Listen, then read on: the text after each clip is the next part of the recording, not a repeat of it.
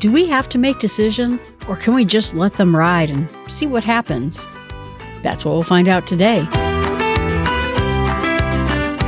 Nothing is more difficult and therefore more precious than being able to decide. Napoleon Bonaparte. Today we're going to talk about whether decisions are important or whether we can be what they call in Firefly, the movie, I'm like a leaf on the wind, just floating to the next thing. This got me thinking about it when I was talking about my friend who always said that quote I never make decisions that are more than one day apart. That way I can only screw up one day's worth. I said at the time that it's an interesting philosophy of not having regrets about the decisions you make. But I said, in the end, that's not why he's deciding to do this. The reason he was doing that kind of lifestyle or why he thought about that type of lifestyle is he wasn't making any decisions at all. He just was going to do a decision and go with it. William James said that no decision is in itself a decision. You are deciding something even if you're not deciding of it. Yet somehow people who feel like they don't make decisions are doing the right thing because they can't possibly even choose wrong. You can't make a mistake because you're not picking something. You're not doing anything that would change your life for the worse or maybe the better. And so you just get a year older and another year gone of when you had opportunities to do something exciting. And in the end, it's probably better to make wrong decisions than to make no decisions. Because when you make a decision, you have the chance of being better or learning from the decision.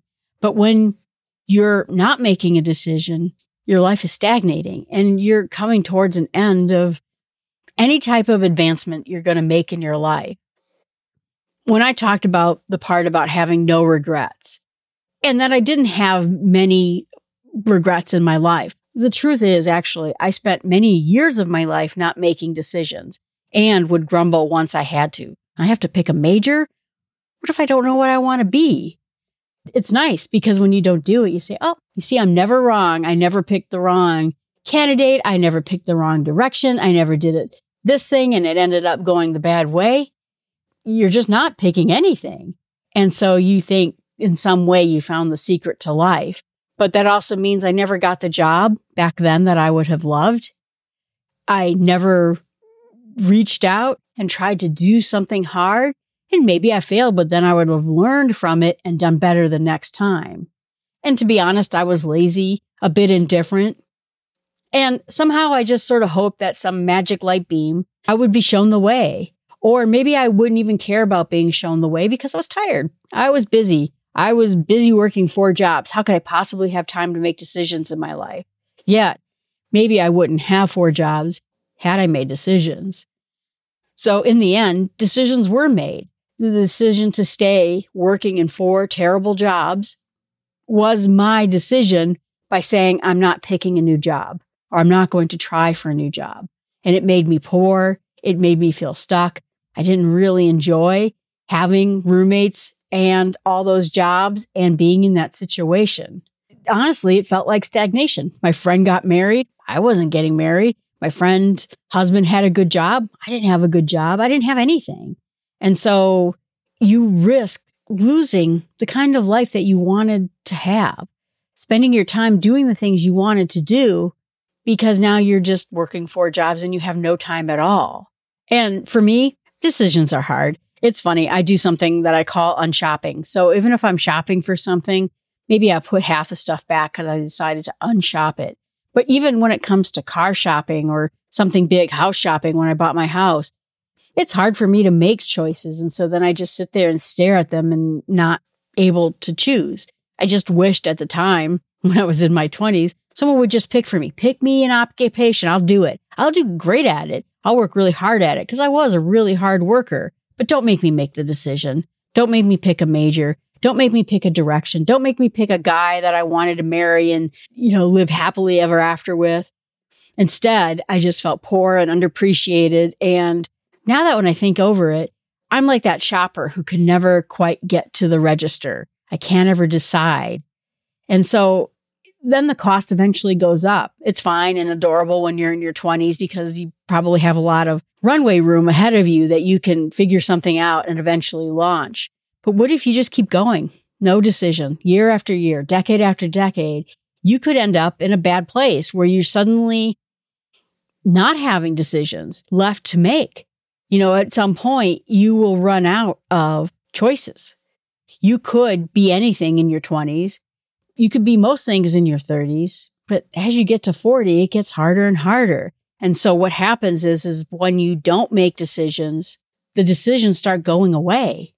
You will not be this thing because you needed time to become that thing. And now you don't have the one thing you need the most, which is time. And this isn't to say that your life is over, but it's to say that you have to start making decisions because if you don't, avenues are going to get shut down. Now, you may find other avenues that will make you happy and that you'll like, but you have to decide on them. Eventually, the cost will go up and you won't be able to do those things. You know, for example, it's easier when you're in your 20s to go live someplace else because you have less things tying you down. And so maybe if travel was your big thing, you know, you can do it easier when you're young. Then once you start, you know, getting married and having a family and maybe it's not as easy for you to do. The cost of indecision goes up drastically the longer it goes on and the older you get. The other problem is too, is that people see you as indecisive. You don't look like the kind of person who's determinative, who, who makes decisions and gets them done, who has goals in their life and with a bit of research could do anything you wanted to do. Instead, you just kind of look like a person who's drifting and not really going anywhere. I eventually got to the point where I started being able to make decisions because I had spreadsheets. I bought this house based on spreadsheet. It was all the different things that I wanted in a house, plus or minus, and then added them up. My friend Allison over at podfeet.com told me a new type of weighted spreadsheet that would make the obvious choice more obvious. And so I started doing that. But spreadsheets have been a big part of my decision making method for a while because I at least learned that I could do that. I could at least come up with a count of pros and cons. And sometimes it's not great to make decisions by spreadsheet because there's some qualities that just can't be enumerated, can't be counted on. Some things that just make life so much richer that you can't put a number behind. And I even think with the job I just got, I had a spreadsheet of pros and cons. But you know what? This job has been more than what that spreadsheet said. It has been to be a part of a team I love, with people I love working with, with this warmth and collaboration and working together that I didn't count on. And I couldn't have counted on it. And I couldn't have put it in the spreadsheet. So sometimes even doing decision by spreadsheet isn't quite good enough. The other thing that I used to do, and I heard this on a podcast, is flip a coin really high in the air and then start thinking, which side do I hope lands up? That might tell you some inner secrets about what's going in on your brain. I do have some sort of a problem, and I don't know what it is, where I can't really tell where my emotions are. I don't know why. I don't know what it is. It's not like I'm an unhappy person and I'm burying my emotions. I'm just not in touch. And so again, I'm perfectly happy in my last job, but now I'm so much happier. It's almost like I can't tell you that a hammer hurts while smacking my hand with it until the hammer stops and I go, Oh yeah, that is much better. I don't know why that is, but I have a hard time with it. And I think that's part of the reasons why I struggle at times to make decisions because I can't feel anything is wrong until it goes away. And so that might be part of it. And some ways that people again think of you when you are not a decisive person. They see that you're kind of drifting. They may look at you as a procrastinator. They might think of you as someone who's fearful, that you're always questioning what it is you think about, or that you seek the approval of other people. Just being indecisive all by itself could make people think worse of you, including your work world. They may think worse of you because you're never coming to a point. But decisive people have that characteristic that they know where they're going. They see their true north. They know when it's right to take a risk or it's not really working to take a risk. And then they make the decision and they get what they want. It makes them look confident. It makes them look like they trust themselves and it makes them look like they have a vision in life, that they take ownership of things and they go after things. So it's even important to be that kind of person when it comes to what you look like to other people. Not just the fact that you're ruining your own life by not making decisions. You're also, I guess, ruining your reputation with other people when you don't make decisions because they don't look at you as the kind of person who makes things happen. And so things that you can do to help yourself make decisions is that you can ask your friends, people who are close to you, you know, and I know that sounds indecisive too. So what do you think I should do? But other people who are close to you and their advice for you is really good and can help you. Is there any kind of research that you can do that would help you learn a little bit more so that you can make a learned decision about the situation? Is there a way that you can see the pluses, but not just that, the minuses? Because if you can see the end results of some negativity that might happen because of your decision. If you can understand it better, how likely is that bad thing to happen? How likely is it going to have a negative impact on your life? Or is it something that you can overcome? I had, as I mentioned before, surgery and it was going to lay me up for a little bit. But you know what? The amount of time I was laid up from when I was healing is a drop in the bucket compared to feeling great every day after that surgery. So even though I thought about that, well, it's going to take a long time. I mean, it was a haul. I think I was supposed to be out of work for 10 weeks. And that was hard for a person like me to be, you know, not doing anything. And even after that point, it took a while to get back to where I was. But you know what? I feel better every day of my life because of that surgery. That 10 weeks is nothing now. So is it true that the negatives are going to be that bad? Or if you do have negatives, they can be overcome? Are there ways that you can ease any sorts of fears that you have that this might not work out very well or that you have some sort of anxieties about it? Can you ease those so that they don't play such a big time in your life, either through the power of prayer and coming up with a plan of how you're going to deal with negative aspects or your anxiety could help you quite a bit. And again, it's our, I think there's a famous quote about it, but it's our experiences that lead to our decisions and our decisions that lead to our actions and our actions are what make our lives our lives. And so if you never get to that decision point, you never get to the point where your life is your life and the life that you've built for yourself. And so you never get there. And by deciding at all, you are making a decision and it's a worse decision every step of the way. And so if you want to make it so that you never improve, you never move forward, you never build on your education and on your strengths and your abilities, then indecision is the direction to go. But if you do want to learn and you do want to grow, it's time to get over the fear of bad decisions and start going after it. And once you start making decisions, here's the interesting part. You get better at making the decisions. So the next time you have a big decision to make, you're going to be better at it. It also means that when you make decisions, more time effective. I spent all these time, oh, thinking, oh, should I do this? Or, oh, should I?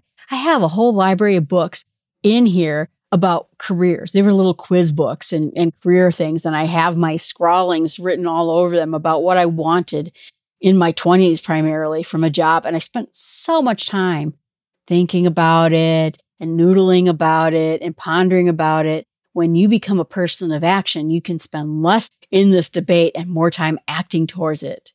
You get more productive.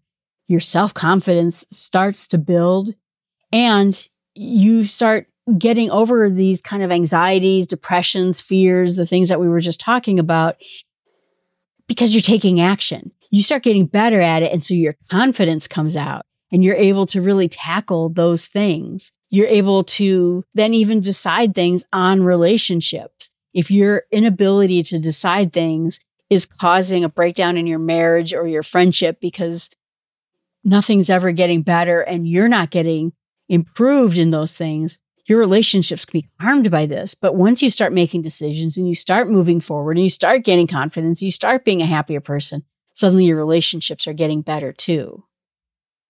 So the first thing to do is that you're going to have to know what your goals are, what it is that you're looking to do. And again, this can get convoluted. In this new job, did I want more money? Oh, sure. Who doesn't want more money? But I also knew that I really wanted to be happy in a team I liked working with. I wanted to help my retirement situation. I wanted to enjoy getting up every day and, and liking what I do. And I liked what I did before. In fact, what I do now is very similar to what I did before. But this new tilt at it, this new angle at this job has made me even happier. But until you know what you want to do and you spend the time, here's the thing say, well, Jill says I have to know what I want to do, and I just don't know what I want to do. It's not an excuse to not do this. It is an excuse to get working so that you can start taking action at it. Then we have to, again, break it down into small steps. You know how much I love the small steps. But we talked about in the book with Adam Savage about setting deadlines, that the deadlines are going to make you better. And it's going to give you that energy to make a decision. I remember at one point I made a decision in my last job. I said, if I don't get this next promotion, I'm going to go find a different career to be in. And I gave myself that deadline. Now, did I do it? Not as well as I could have, but I should have followed it because it was its indication that the company and I were on different paths. It wasn't a bad thing. It wasn't a slam on me. In fact, I was highly regarded. It was mostly that my path wasn't management. And I think that I agree with that. I don't think that management in that company was what I was really looking for. And maybe everyone saw it but me. But it was the time to move on and do something where I would be promoted, where I did have room to grow in a way I wanted to grow and in a way that I would benefit the organization I was with. Now I'm in that situation. And you got to commit to your decisions. I know that it's hard because as soon as you get through your first hurdle, so you decide that you're going to get a new job and then you get your resume together, you do some research, you find some things you're interested in and things you're not interested in, and then you don't get that first job. Whoop, guess that's over with. Nope. We're committed to the goal, to the North Star. We're not just committed to just getting this next job. Sometimes you have to put in a lot of resumes before you get the right job.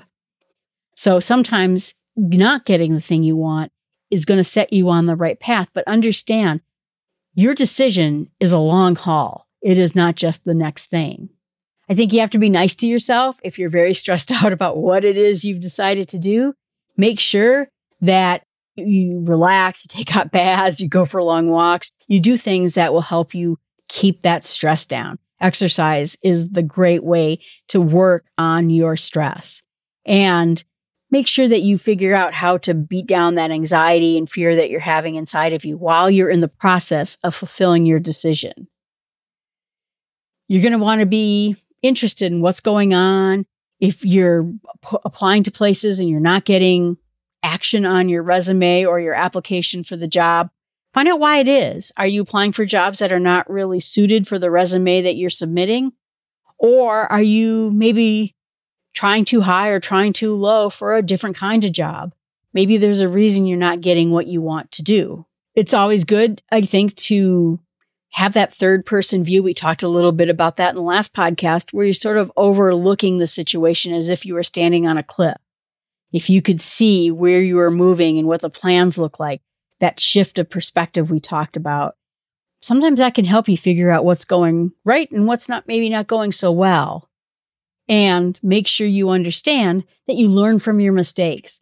We want to make sure that if you applied for a job and that didn't quite work out, what could you have done differently? How could you have been more prepared for it? Or again, maybe you were applying for a job you shouldn't have been applying to because it wasn't the right fit. But you should be less worried about failing and more focused on learning for when things don't go right, about being curious about what's going on and that will help you get into that situation where you can make better decisions and keep going. Again, you don't want to get scared. You don't want to just stay and get stuck in some sort of decision panic. You don't want to just sit there and spin, but instead you want to be someone who's taking action, who's taking steps, step by step and doing what you're looking for. So this is a time for you to stop being just stuck in the middle and instead making steps, fulfilling individual goals. Again, if it was a new job, first I have to think about what kinds of job I want to have. Maybe I have to write a couple of resumes, one for this kind of job, one for that kind of job. You look around to see what's there. You talk to people you know who maybe work in a company you would enjoy working in and that they might be able to help you get into that industry. Start writing some of these things down, whether it's in a journal or it's a do list of what you need to do, but make sure that you start taking action. And once you start making these small steps and you start taking these actions, you will start again to learn. You will start to benefit from each of the decisions about whether it's a new job or whatever you're doing, either by succeeding in that small step or not succeeding in that small step. That's going to help you go to the next step. And then you'll start seeing that having decisions is the right way to go. So my challenge to you is try to think of one thing that you've been spinning on and treating the indecision around this thing as a way out so that you don't have to make a decision, but instead start taking the bold step of at least making the decisions. Then from that point on, you can figure out your small steps. All right, everyone, thanks so much. I appreciate you listening to the podcast. Please remember that you can email me at jill at startwithsmallsteps.com. Please remember to subscribe to the podcast and tell someone else about it. I'm trying to grow the podcast and the community. I'm trying to figure out how we can be a community together. And you can start with a small step by letting me know what you think about this podcast and what a community could look like. And just remember, having a decision firmly in our grip starts with small steps.